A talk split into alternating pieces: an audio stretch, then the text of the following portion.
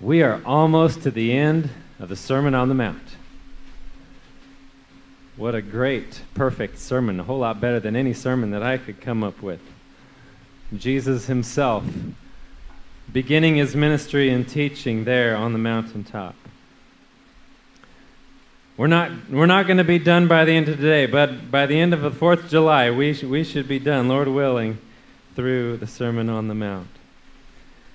Let's pick up where we left off Matthew chapter 7, now in verse 13. Jesus says, Enter by the narrow gate, for the gate is wide, and the way is easy that leads to destruction, and those who enter by it are many. For the gate is narrow, and the way is hard that leads to life, and those who find it are few. Beware of false prophets who come to you in sheep's clothing, but inwardly are ravenous wolves. You will recognize them by their fruits. Are grapes gathered from thorn bushes, or figs from thistles? So every healthy tree bears good fruit, but the diseased tree bears bad fruit.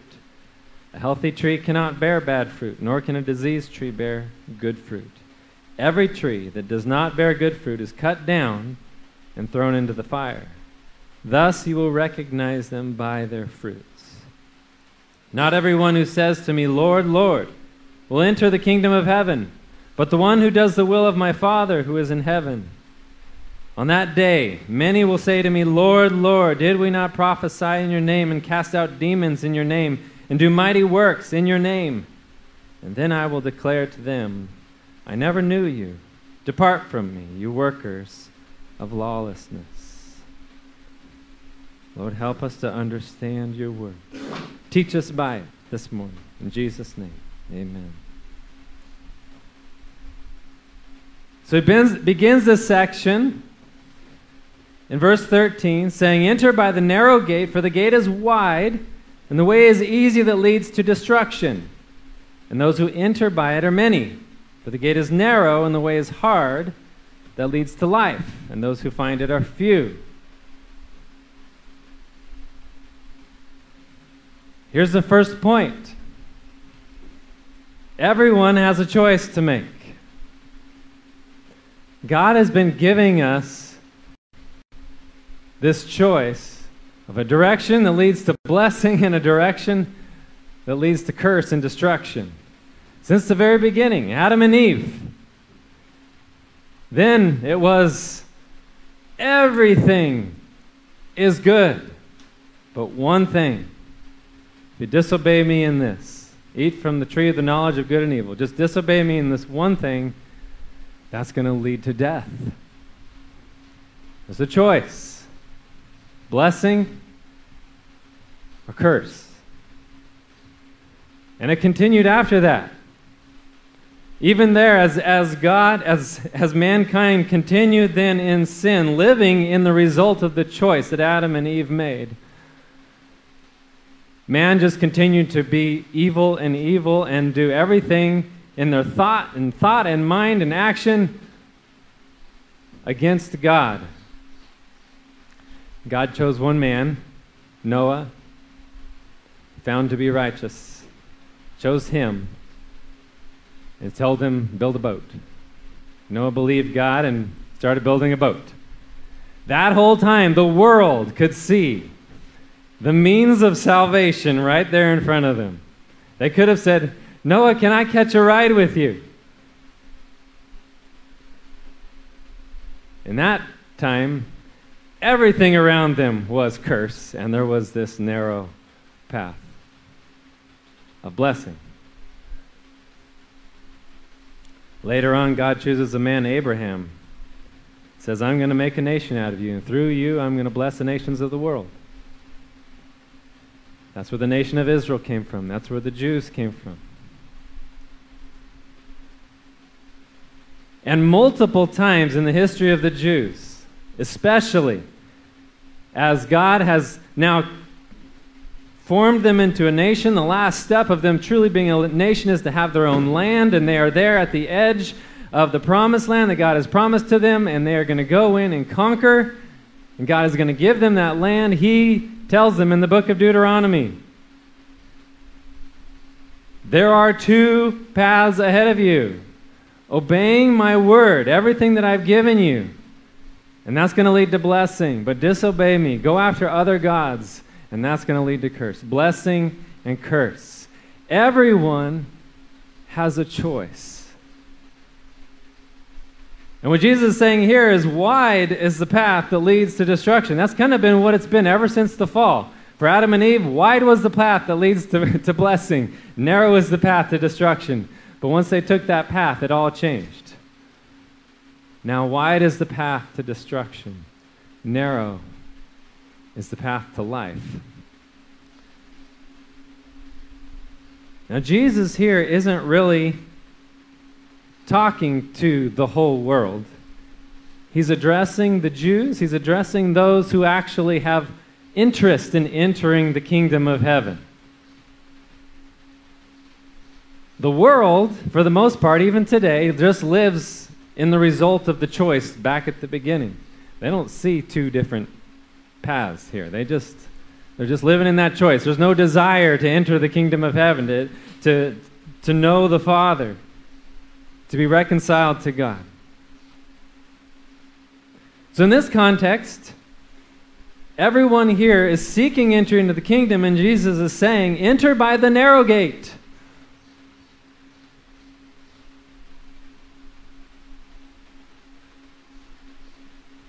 The narrow gate, few enter that way.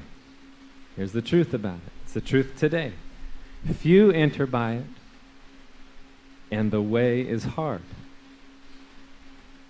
But the wide gate, many enter that way, desiring to be entering into the kingdom of heaven. They enter through the wide gate, and that way is easy.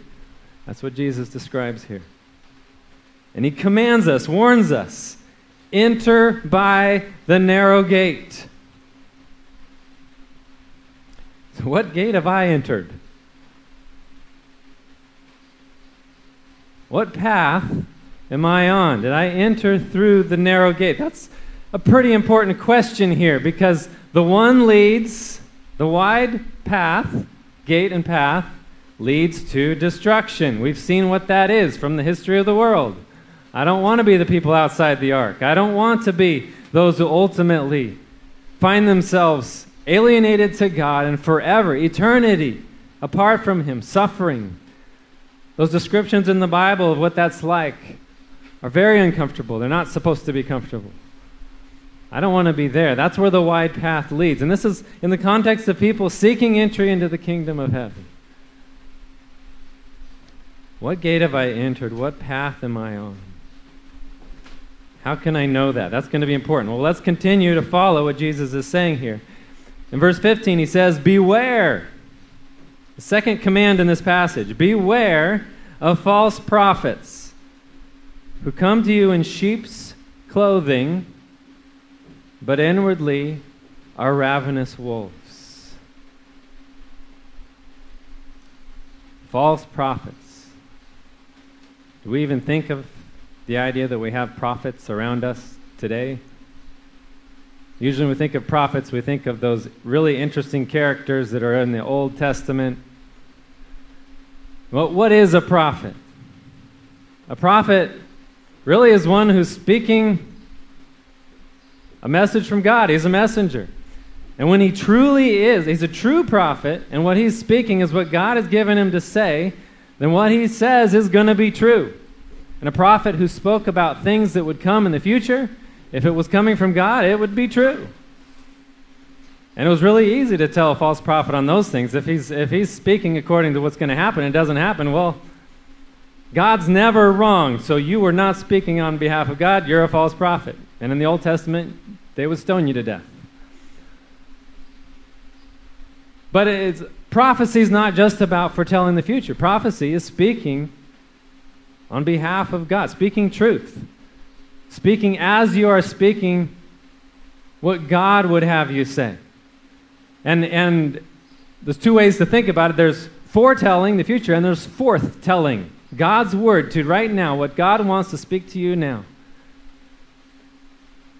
There, there's no new revelation that's come from God since God completed his work in His Word.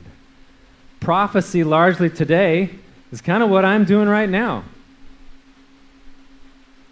Taking God's Word and speaking it. And so, a false prophet could be me. The, I, I'm in the position of being a prophet right now because I'm taking God's word and I'm speaking it. It's part of being a pastor. Anyone in the body who is going to say, This is what's right from God, you're speaking. There are many false prophets today, speaking as if it's from God. If anyone who would take God's word and turn it and twist it is a false prophet. That's what a and it, what are prophets doing? In a sense, they're the ones pointing out which gate to enter. Here's the way, right?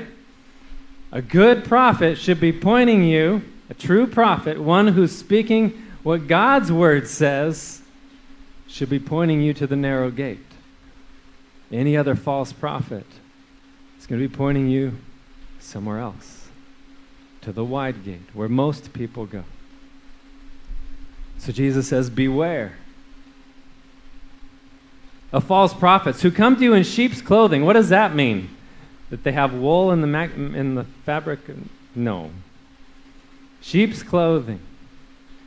Jesus, one of the analogies of his relationship to us that he gives is that he is our shepherd. We are the sheep of his pasture.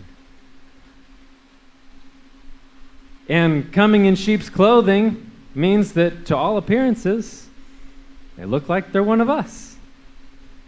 They sound good. They, they may actually be compelling in what they say. Their life may be full of things that I say, look at that. That's a Christian who's on fire for the Lord. Look at their life. In sheep's clothing. So when I look at them, they look like another brother, sister in Christ. That's what that means. But inwardly, he says, they're ravenous wolves. What does it mean to be a wolf among sheep? Causing hurt among the sheep, causing damage. One of the jobs of a pastor as an under shepherd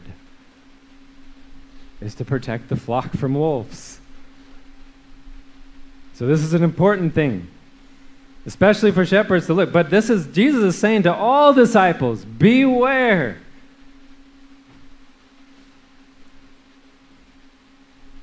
False prophets come to you in sheep's clothing, but inwardly are ravenous wolves. The worst damage that a wolf does among sheep is to point people to the wrong gate.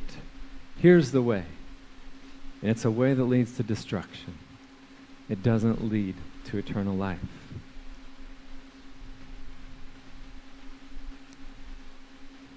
Am I aware of false prophets?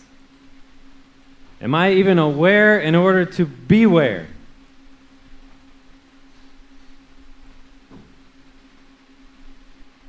Am I aware as I look in, uh, just in the larger field of Christianity and, and what Jesus is saying in every church, you're going to have false prophets come through. But, but in all of Christianity, can you identify false prophets? Are, are you aware enough to beware, to follow Jesus' command to beware? How can I know that there's a false prophet? Well, Jesus continues and explains. In verse 16, he says, You will recognize them by their fruits. Are grapes gathered from thorn bushes, or figs from thistles? So every healthy tree bears good fruit, but the diseased tree bears bad fruit. And if this analogy isn't enough, he's going to continue. Every tree that does not bear good fruit, oh, uh, a healthy, yeah, did I just skip ahead? Every healthy tree bears good fruit, but the diseased tree bears bad fruit. A healthy tree cannot bear bad fruit, nor can a diseased tree bear good fruit. He says it in the positive and the negative. Every tree that does not bear good fruit is cut down and thrown into the fire. God's going to judge the bad tree. Thus, he says in verse 20, you will recognize them by their fruits. Can Jesus say it any more plainly, or redundantly, or emphatically? How are you going to recognize a false prophet in sheep's clothing is a wolf among the sheep? By the fruit. What is the fruit?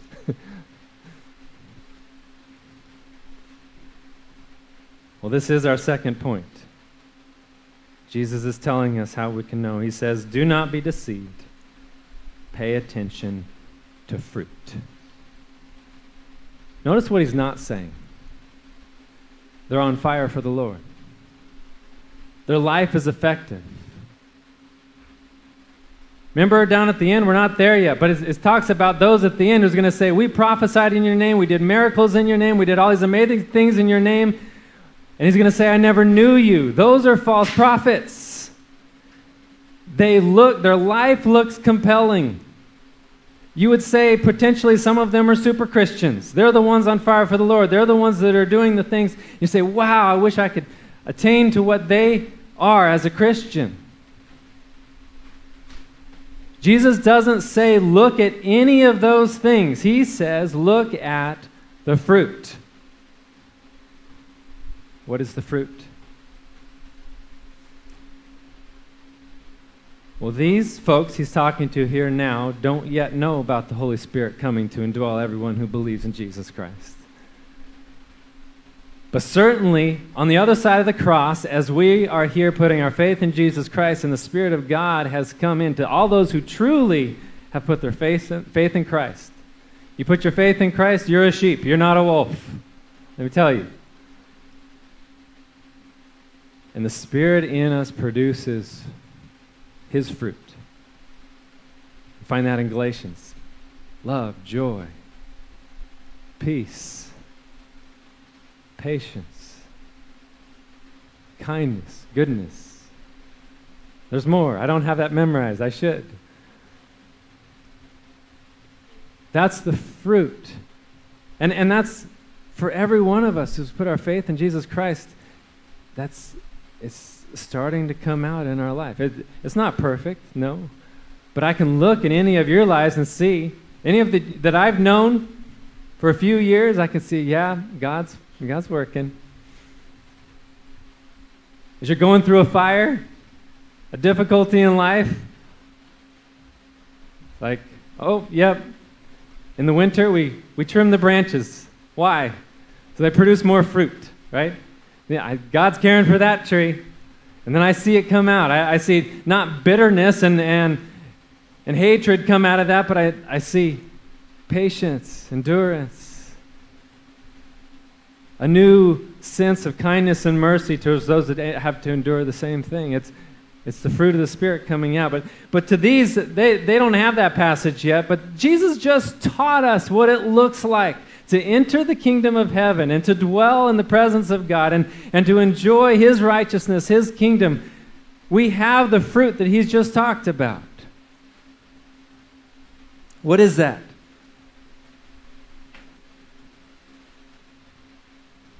Brokenness. There at the beginning of the Beatitudes. Brokenness for sin, humility and meekness, a desire for righteousness. I want to be like Jesus. That was right there at the very beginning. And what it looks like as someone is, is growing and entering the kingdom of heaven, their faith in Jesus Christ. Mercy. Mercy coming out of their life. Pure in heart. The motivations of their life have a purity to them. Why, why they do what they do. You're not the longer you spend with Christ, the more that just is one thing. The integrity of, of the desires of your heart are pure. Become peacemakers. You realize persecution and opposition are fruit. He described that. And blessed are you. When you're following Jesus, and as a result of that, you're persecuted and you suffer for it. That's in this place, when I'm following Jesus, that's fruit of genuine servant of Christ. Not doing what you do for personal gain, but obedience to Christ. He talked about that. Not to be seen by others. The glory all to Christ. As you pray, pray. Let your name be hallowed. To have a love for enemies. That's fruit that comes out of a true believer in Christ. Desire for heavenly treasure above earthly. Greater concern for obedience to Christ right now than being anxious about tomorrow. Boy, I love how he's still working on me with that one. Don't be anxious about tomorrow, but just obey me right now, what I have for you to do. When you see that coming out of a person, that's good fruit. Jesus says only, only good fruit comes off of a good tree. That doesn't come off of a bad tree. Right?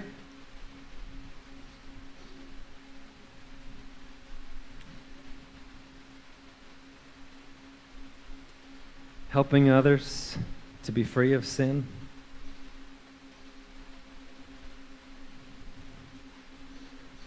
Not in it for personal gain. Right? A dependency on the Lord. Asking, seeking, knocking, like we talked about.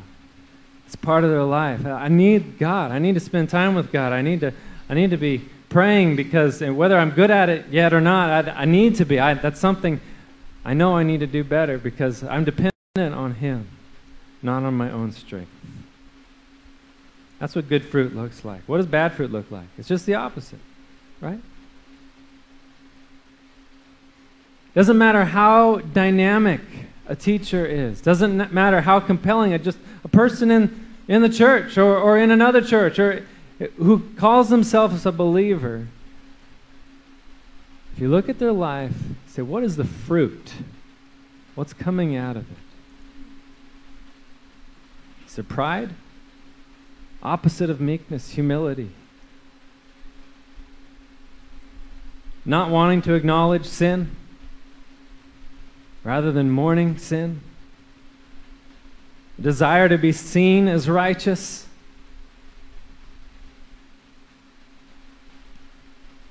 condemning rather than merciful, using righteousness to hit with, causing conflict. Their life doesn't ultimately, maybe in token, it bring glory to God because we know we're supposed to be glorifying God, glorifying God, but but somehow that glory always comes back to themselves. It's that pride, right?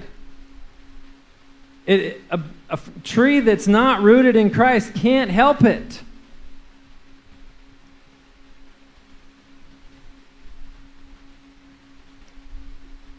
The kingdom is a platform for condemnation and personal gain rather than a mission, a mission field to save sinners.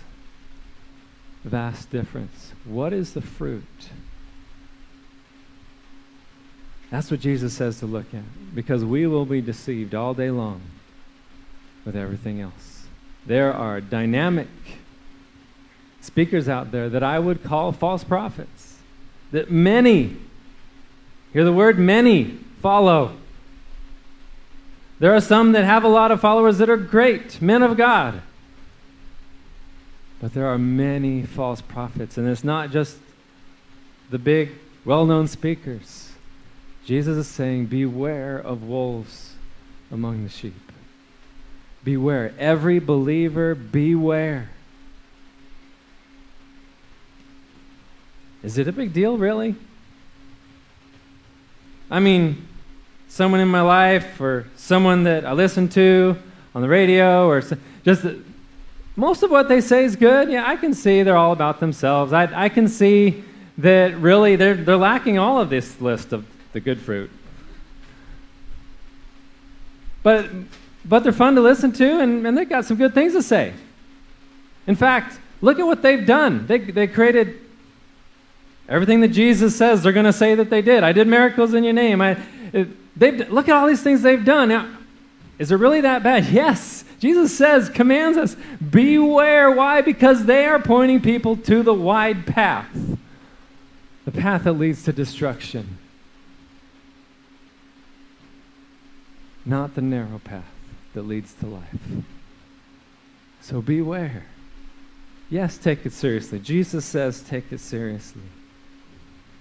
He doesn't tell us to go on a campaign against them. He says beware. Open your eyes and see and understand and know. Beware. All right. He still hasn't told us about that narrow gate. I want to make sure I get that right. Enter by the narrow gate. Few enter by it. The way is hard, but that's the way that leads to life. It continues in verse 21 Not everyone who says to me, Lord, Lord, will enter the kingdom of heaven, but the one who does the will of my Father who is in heaven. There's one thing person who does the will of the Father.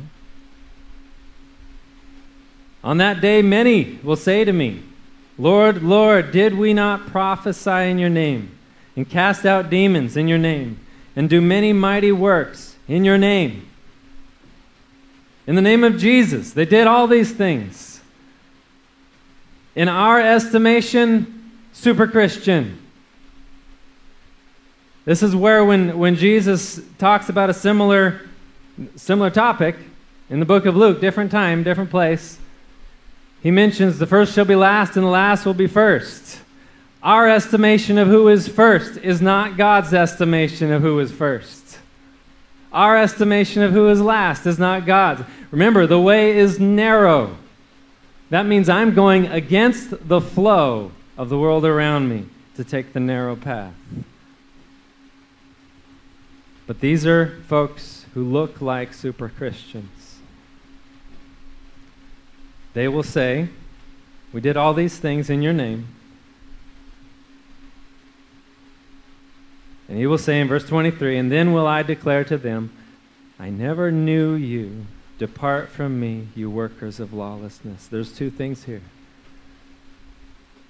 that identifies those who are on the correct path those doing the will of the Father, and those that Jesus knows. Or you could say those who know Jesus.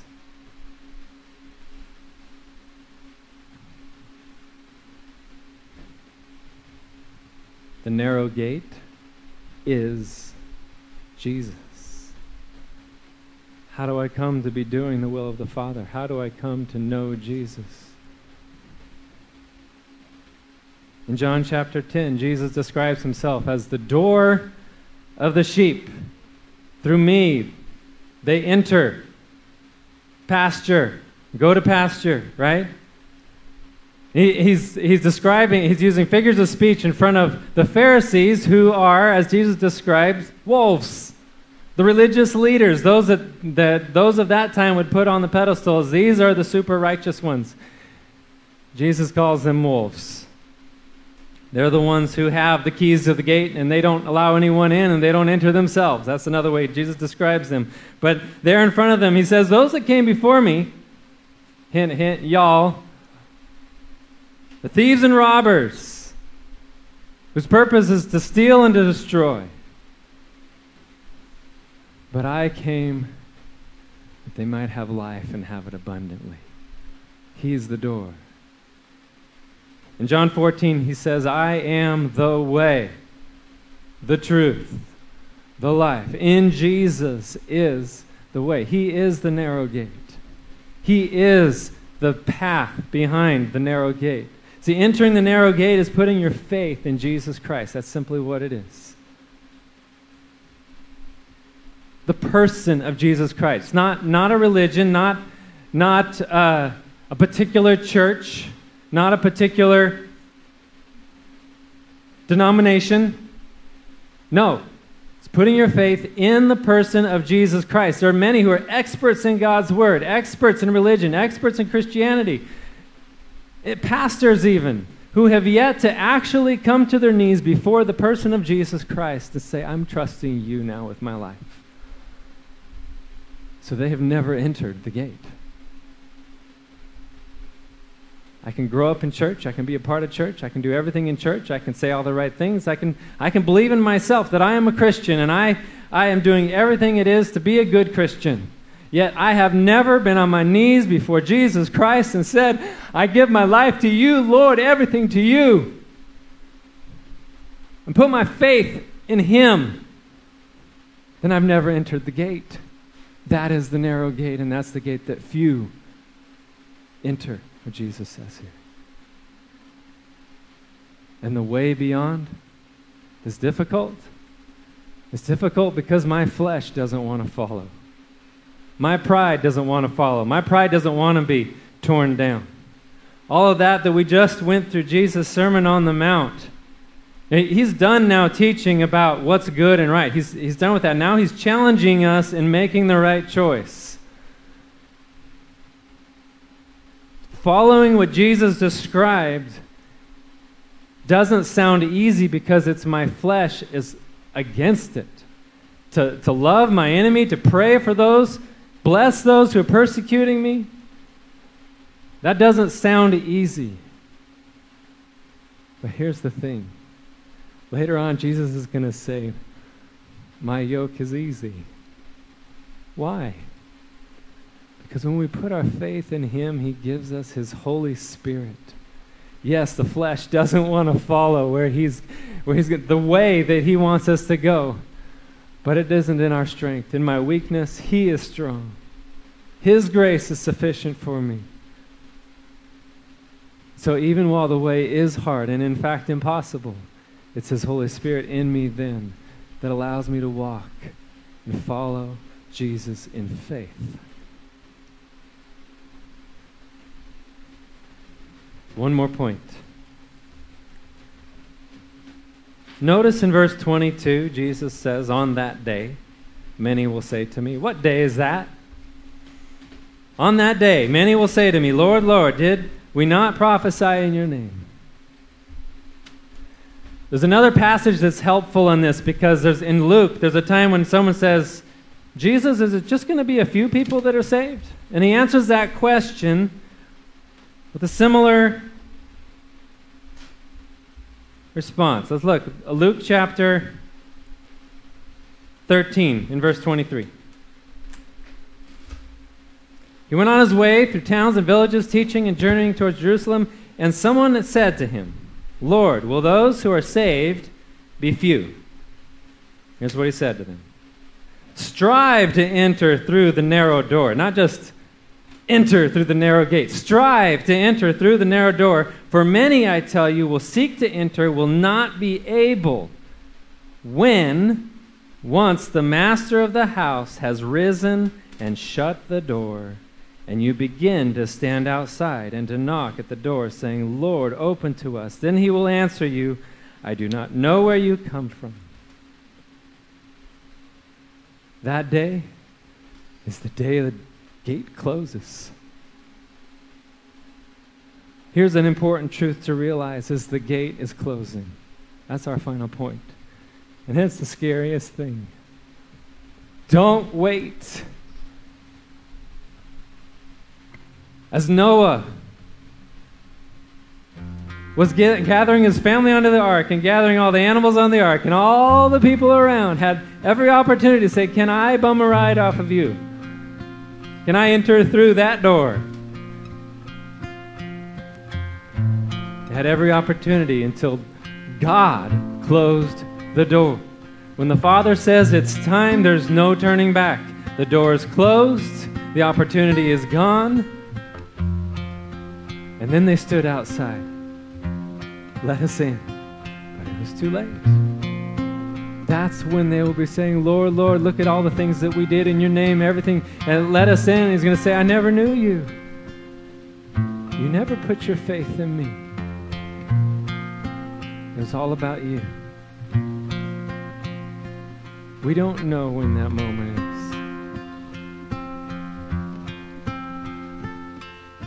But when it comes, God's the one who's going to shut the door. The master of the house will get up and close the door, and it'll be too late. We all have a choice to make. Will I go with the flow? Will I do what's easy? See, what's easy is just to go with my own pride. What feels good to me. What works best for me. What's in my interest. And it may look hard. Boy, he's working hard at his Christianity, but it's what works for me. Or am I willing against all opposition, even the opposition that's inside, to submit my life to Jesus Christ and follow him? Choose life.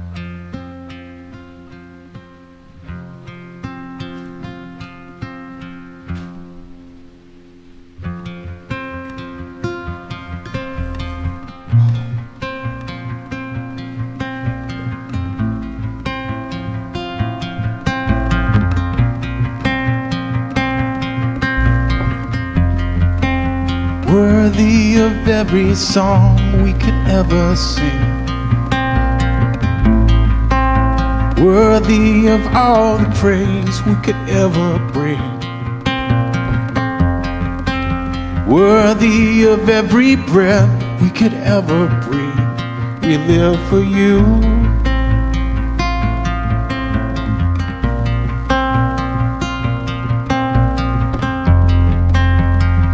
Jesus, the name above every other name. Jesus, the only one who can ever save. Worthy of every breath we can ever breathe. We live for you. Oh, we live for you. Holy, there is no one like you. There is none beside you. So open up my eyes in wonder. Show me who you are and fill me with your heart and lead me with your love to those around me.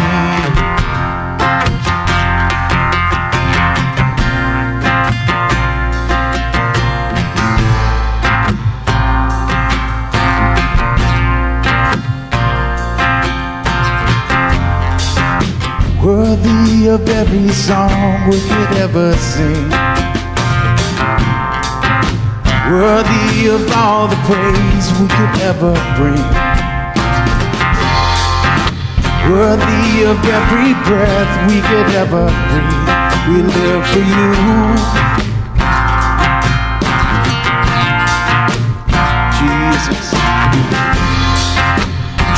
Jesus, the name above every other name.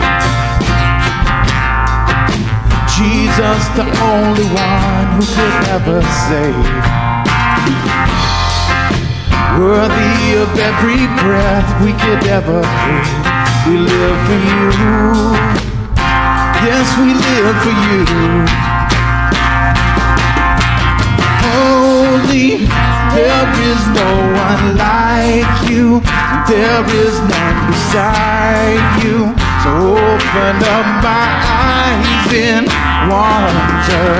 Show me who you are and fill me with your heart and lead me in your love to those around me. Holy, there is no one like you. There is none beside you. Open up my eyes in wonder. Show me who you are and fill me with your heart and lead me in your love to those around.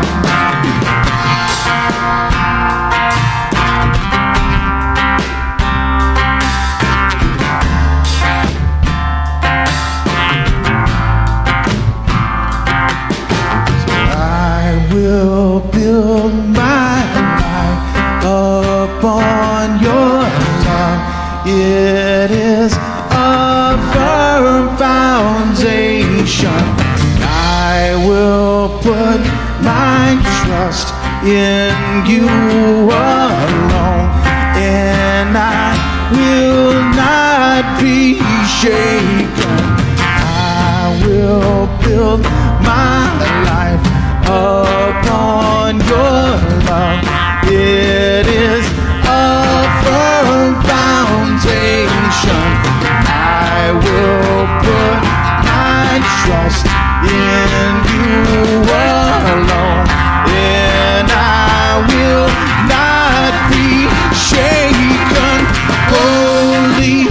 there is no one like you. There is none beside you. Open up my eyes in wonder.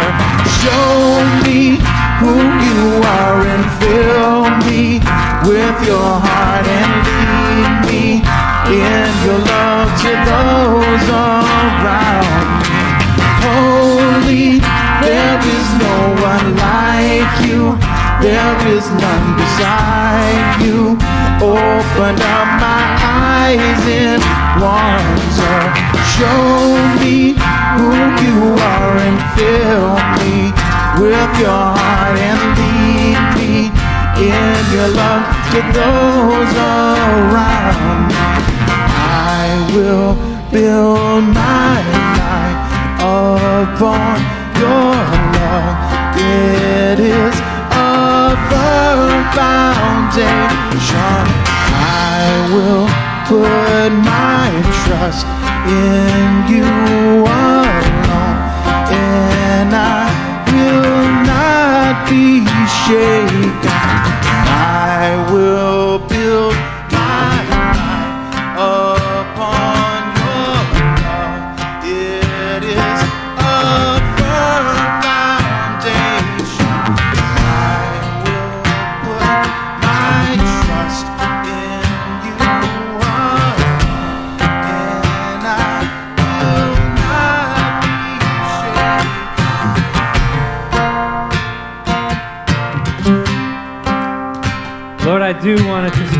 trust in you alone. God, the worst place I can imagine being is thinking you're on the right path, but not. Thinking you're on the path that leads to life, but not. God, I pray your Holy Spirit would reveal that. We don't want to be deceived. We want to walk in truth. God, I, I thank you that not only does the path that you have purchased with your own blood lead to eternal life, but even now we get to enjoy life in you, life abundantly. That's what you said. You came that we might have life and have it abundantly, and we get to have that now. God, the life in you is good. I wouldn't trade it for anything this world has to offer. No comfort, no treasure, no luxury. God, there's nothing that compares to the life that we have in you. Lord, help us live in that. Tomorrow, going to work, or heading out on vacation, God, don't let it be just about trying to satisfy as much of the desires of that we have in the flesh that we can. God, it's good to have rest, it's good to enjoy. But God, let it be all in you, in obedience to you, enjoying you, so that it's true rest, true life. God, let every part of our life be in you. I love you, Lord Jesus. Thank you for what you're doing in us. Thank you for what you're doing through us. It's in Jesus' name that we pray. Amen. I love you, church. You go in the Lord.